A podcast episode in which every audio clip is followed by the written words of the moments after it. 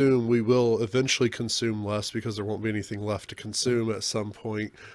Um, Save the earth by buying luxury goods. Save the earth by completely killing all wildlife, plants. then, then we'll, we'll really learn how to survive. Survive, you know. Uh, maybe we can bring up some Soylent Green or some other kind of manufactured product.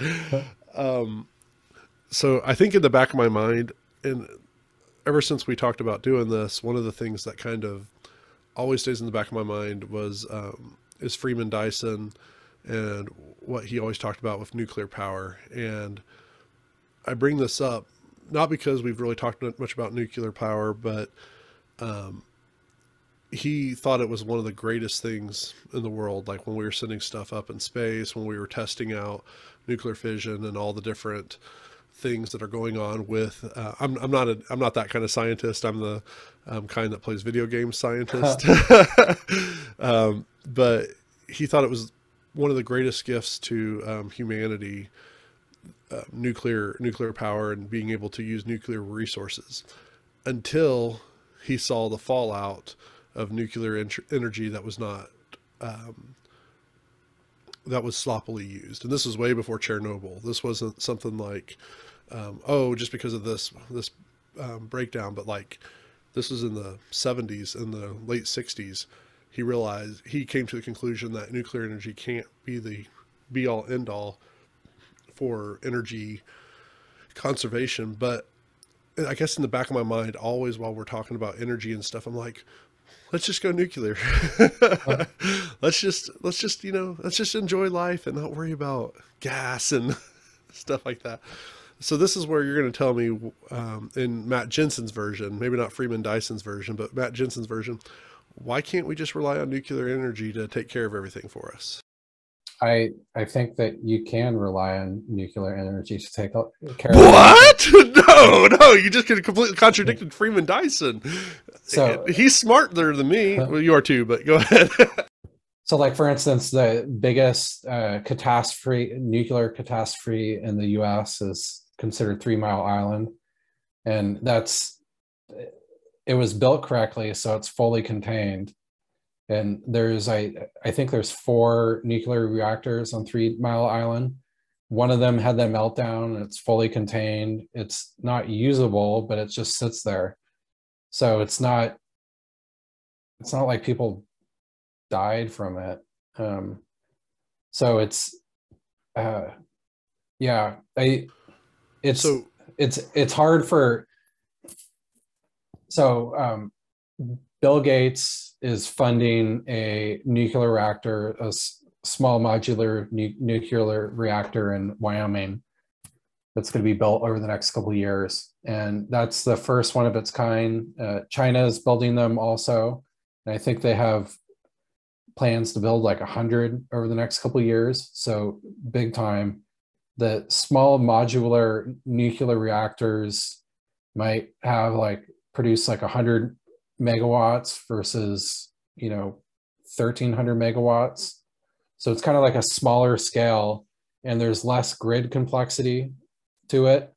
So um, i i really do see that as a, a positive development for nuclear power in the us like i think the only we have two plants under construction in the U.S. for nuclear right now. I think both of them are in Georgia, um, but and those are full scale. And then there's the the one in um, Wyoming, but uh, that's that's smaller version. But it's you know nuclear is really a uh, a solution. We have some in New Mexico too, right? Yeah, but those are existing. Like they're just okay. not built. Yeah. Gotcha. So they're not necessarily safe in the same kind of way. Well, no, they're like as far as I know, all the ones that we have built in operation um, in the U.S. Uh, right now are entirely safe.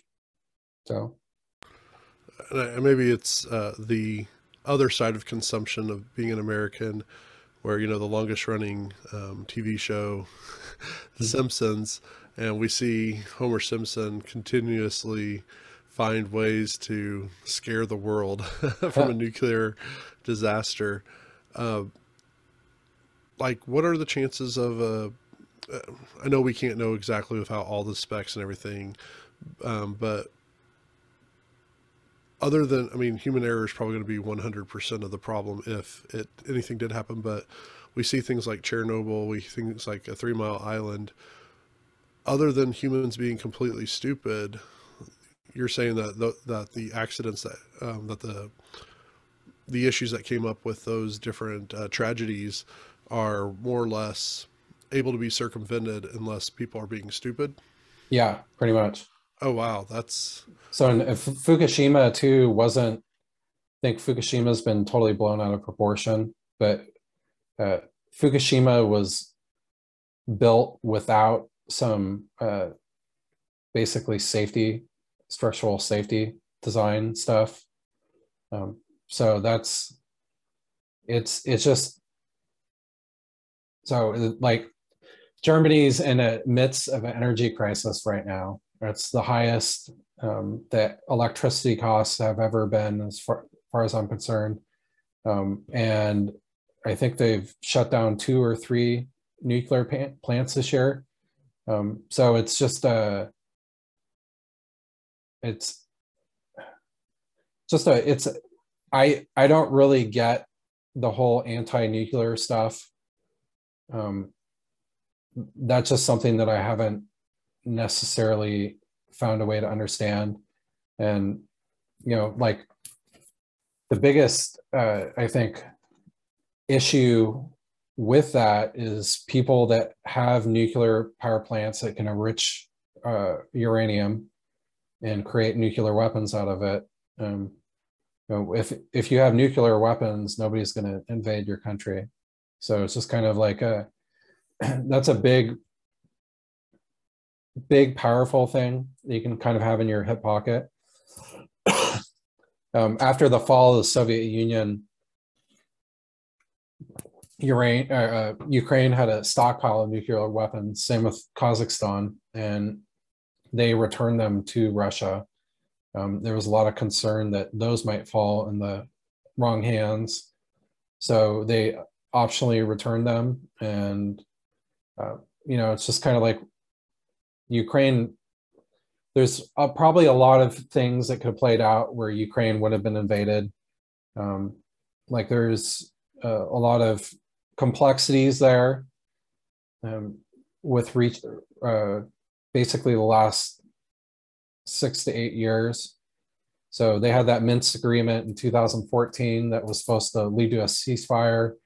Uh, it didn't really lead to a ceasefire. Um, there were still the separatists in the Donbass region that were Russian backed fighting with the Western Ukraine uh, forces and or the rest of Ukraine Ukrainian forces, the government forces. But um, I had Western Europe not been so vulnerable and reliant on Russian energy and minerals and had uh, had Ukraine definitely had nuclear weapons, I don't see that they would have been invaded. This is definitely not an advocation to have them have nuclear weapons, right. but I, I, I know that some people were talking about potentially having that or uh, uh, supplying your, Ukraine with nuclear weapons, and um, also the talk of NATO as kind of a mission creep right up to the borders of Russia uh, probably really felt pushed pushed the Russians to a point where, or at least Putin, where he thought he had to act, and now we kind of have this disastrous situation. So very unfortunate. So and I think there and I don't know if this needs to just be said every episode, there's not really a political bent towards one side or the other when uh, on the discussions we'll have. In fact, you might find if you agree with everything that we say, you'll be on every you'll be left, you'll be right, you'll be down the center, you'll be reactionary, you'll be revolutionary, um, um, because um, as as Matt has mentioned multiple times over on several of these issues, which are all connected, um, and there's several other things we haven't even tipped on, because they're all connected. You can't really just have a one for all stance and have any kind of chance whatsoever to help uh, provide practical and living solutions to these issues. Yeah. Um, uh, I know we we've talked about like Biden's administration, but some of these things were put in place a long time before Biden, um, and we're seeing capstone um, ideas, or he's finally executing ideas that have been in the works for decades. It's not something like he just came up with it and all of a sudden we're we're changing everything, and it's um, because uh, when I'm uh, just through some of this conversation, I'm thinking of some stuff that um, under Clinton's presidency, how that um, how we're seeing some of the um, conclusions or the uh, um, not conclusion, but some of the results of the decisions that were made now. Just listening, you know, talking with you about some of this stuff. So it's not really, um, and then also you have the um, It's like a, Bush's. everybody, you know, yeah, like yeah. It's, it's a constant thing. geopolitics is more than just the event that occurs. Right.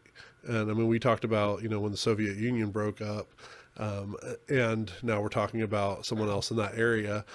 Um, there's so much more, there's so many layers, you know, if, if you take Shrek's proverbial onion, there's so many different layers that are on top of each other. And um, it's just that you can never get to the center of this onion. There's going to be, when you get to that center, you're going to find something else that needs to be peeled back and reconstituted and stuff. Um, Yeah, I think it, yeah, well, ahead. just a, a quick note. I think it, uh, historical note, I think it was in 1991 where NATO essentially had an agreement with uh, Russia that they wouldn't extend uh, farther east than Germany. Um, so it's, I, you know, that's that's a long time ago, and we're really kind of seeing the effects here.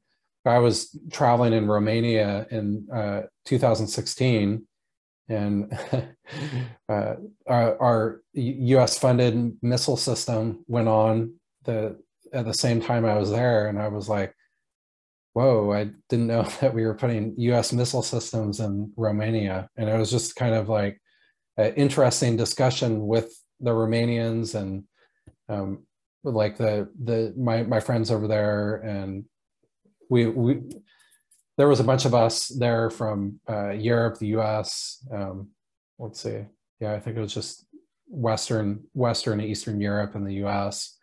Um, there might have actually been a Ukrainian there too, but we were kind of all, all all over the place, and it was. I remember having an interesting discussion on on this thing. and It was just kind of like, huh, that's that's interesting. So a bunch of Right. weapons pointed at Moscow, right?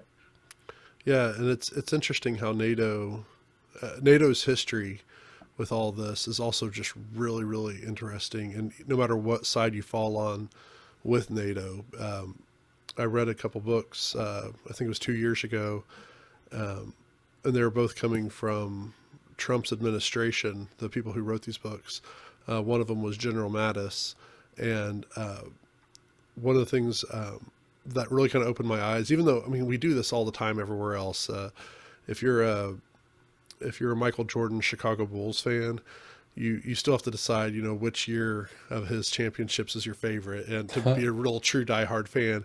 And even though there's six championships, All of them yeah, yeah, and then there's people like that. And there's people like, no, I only like the 1996 Chicago Bulls. I don't really care Yeah. about the rest of them.